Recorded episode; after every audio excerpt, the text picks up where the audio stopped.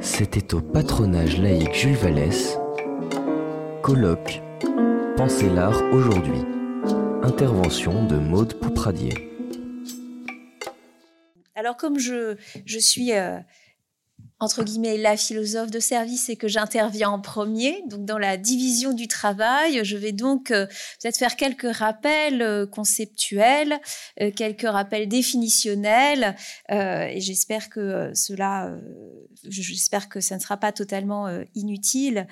Dans le dans les quelques questions que vous m'avez soumises par courriel avant cette rencontre, mon regard a été attiré par la question suivante les artistes ont-ils le monopole de la créativité? Et cette question m'a vraiment interpellée parce que euh, s'il y a bien un mot qui est euh, d'une certaine manière galvaudé aujourd'hui, récupéré dans main domaine, c'est bien celui de la créativité. Au fond, tout le monde prétend à la créativité euh, dans le monde de l'entreprise, dans les INSPE, la créativité pédagogique. Enfin, c'est vraiment un mot extrêmement galvaudé. Il y a vraiment une récupération du terme de création artistique. Et euh, c'est surprenant euh, à deux égards.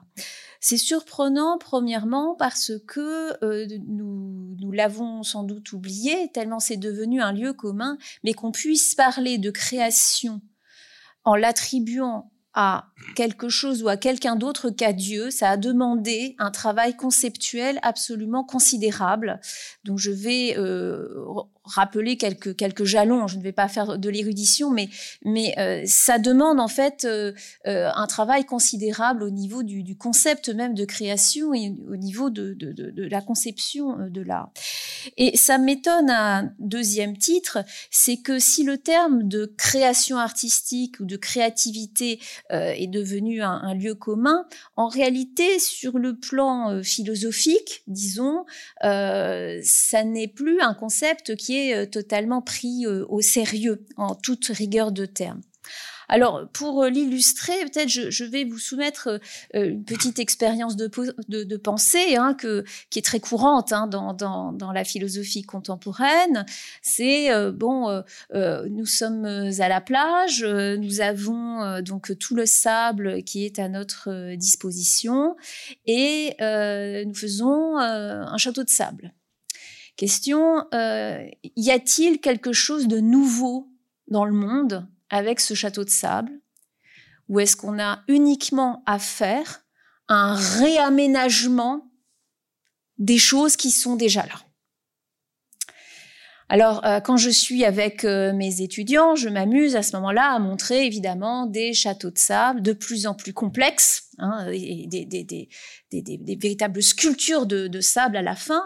Et euh, intuitivement, on a l'impression que tant qu'on a affaire à des choses assez euh, comment dire, euh, de base. Il n'y a rien de nouveau dans le monde, mais on a juste à faire un, réaménagement du, sable.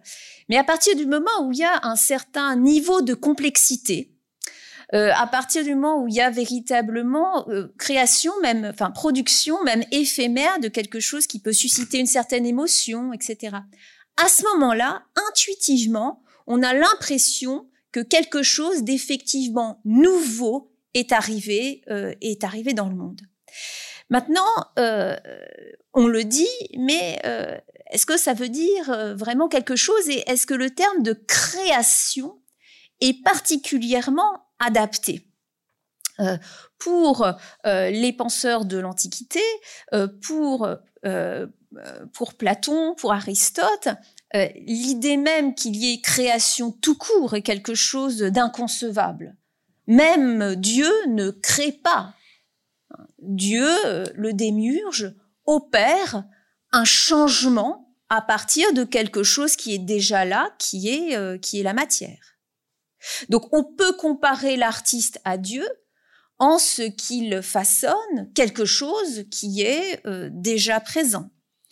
La comparaison entre le travail artistique et euh, la production divine, si je puis dire, euh, devient problématique dès lors qu'on considère le rapport de Dieu au monde en termes de création.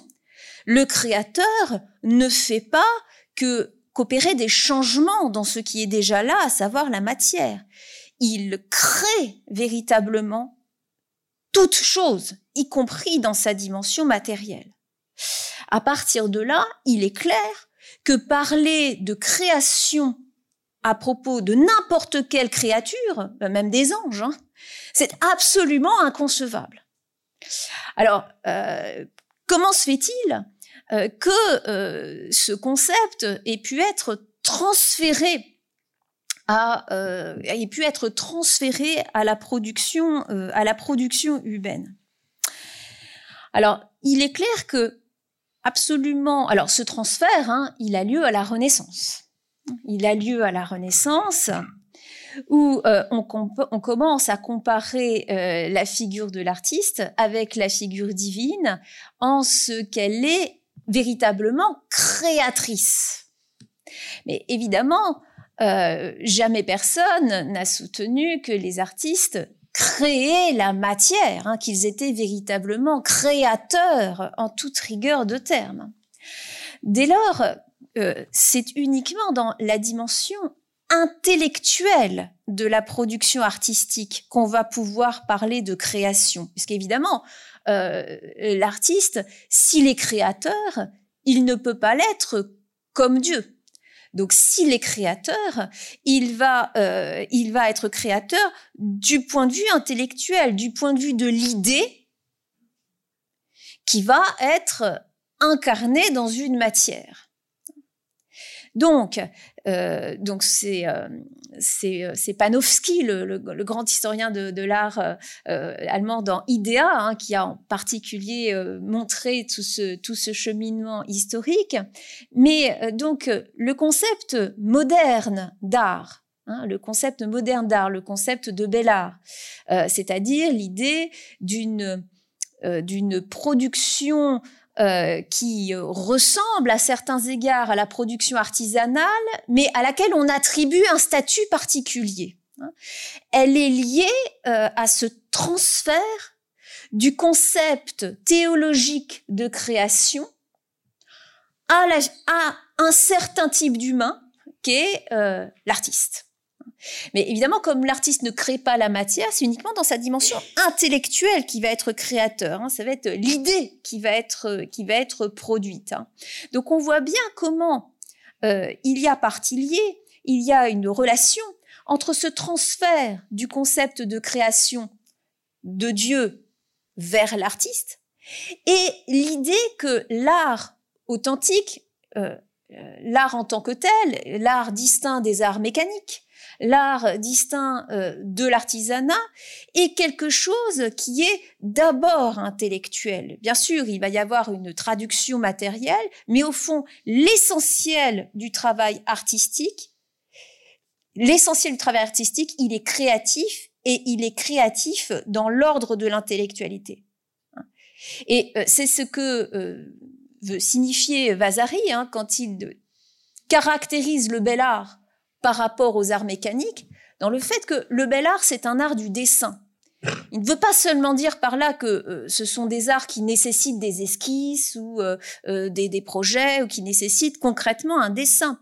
Il veut dire que fondamentalement, ce sont des arts du designo. Fondamentalement, ce sont des arts qui vont nécessiter une forme de création intellectuelle. Et c'est cela que, que, désigne le dessin exactement. Alors, cette, cette notion de, création, euh, elle a partie liée avec un, troisième terme, hein, donc création d'une part, l'art distinct des arts mécaniques, ou l'art avec un grand A, si je puis dire, distinct des techniques et des arts mécaniques. Et cette notion de création, elle a partie liée donc avec un troisième terme qui est celle de euh, un troisième terme qui est celui de génie, bien sûr, qui est celui de génie. Alors, euh, toutefois, euh, vous pourriez euh, m'objecter, vous pourriez m'objecter, mais au fond, cette idée de, création, même si on la restreint, entre guillemets, au plan intellectuel, au fond, elle ne va peut-être pas de soi non plus. Après tout, euh, le fait que l'homme puisse avoir une idée absolument nouvelle, qui ne soit pas simplement un réagencement d'idées antérieures, au fond, il y a là quelque chose qui est euh, également euh, discutable. donc la question c'est est-ce qu'on veut maintenir cette idée de création Est-ce qu'on est veut la euh, est-ce qu'on veut la prendre au sérieux ou est-ce qu'on considère que c'est simplement une métaphore?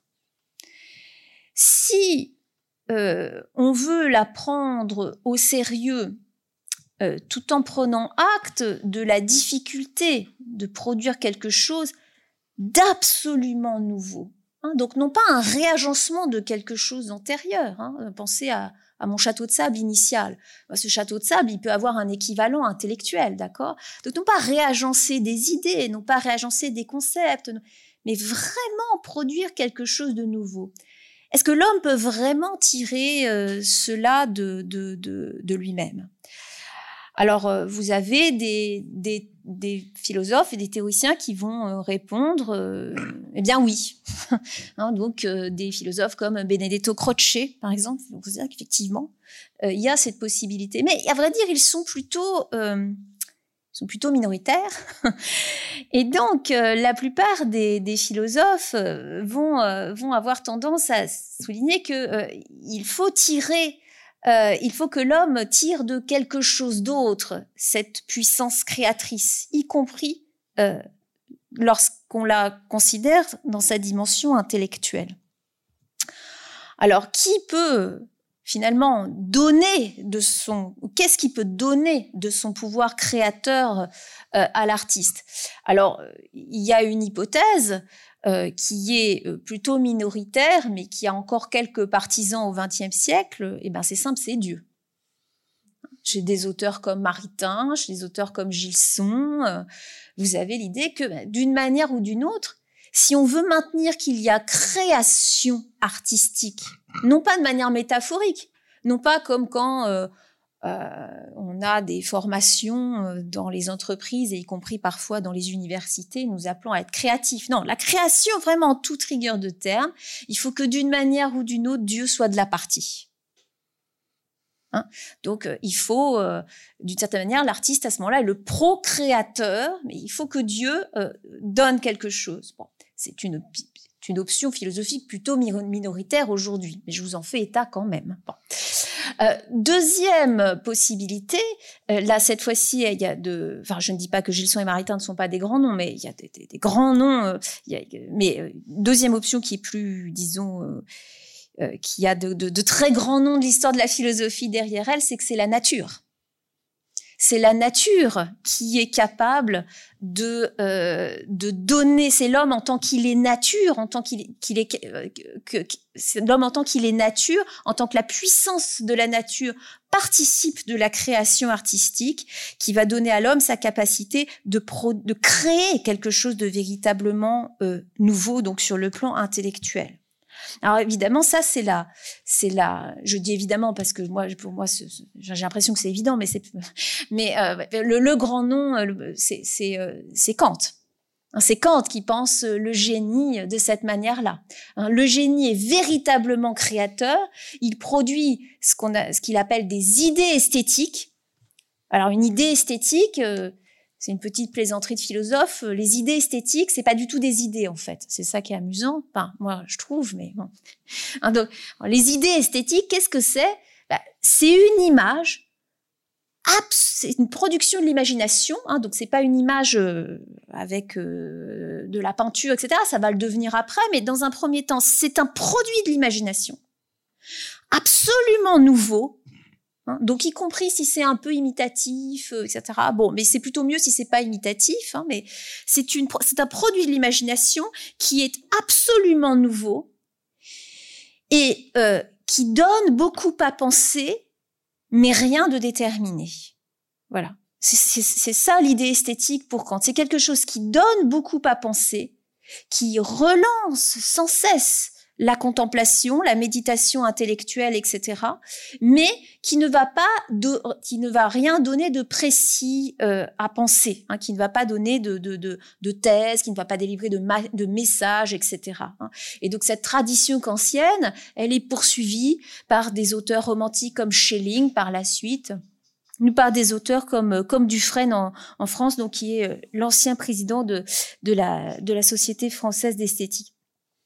Alors, euh, donc, Aujourd'hui, euh, dans la, dans la philosophie euh, de l'art contemporain, ces théories sont plutôt minoritaires hein, et finalement la, la, notion de création artistique, elle a tendance à être considérée plutôt comme une métaphore.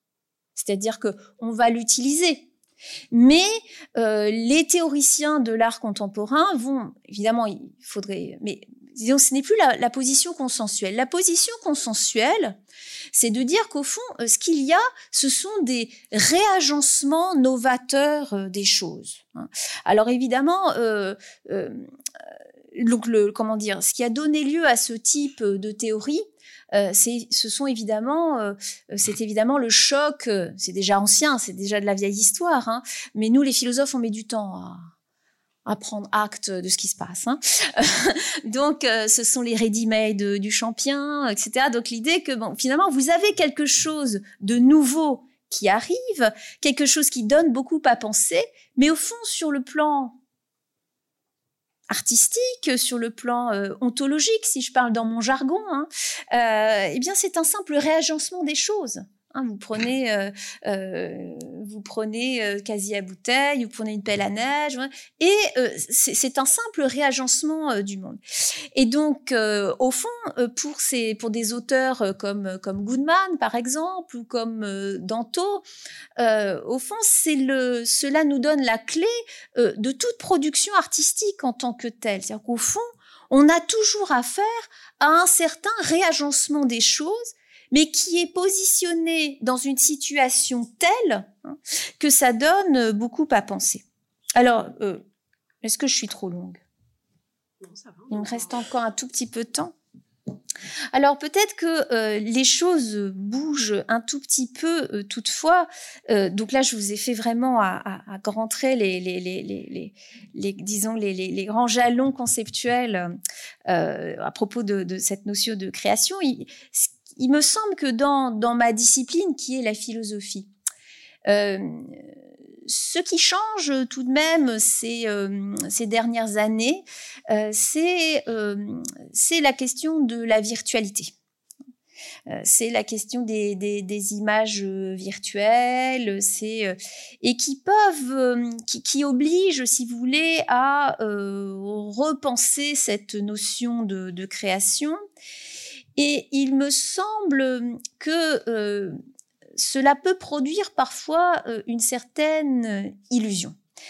C'est-à-dire que bien sûr, euh,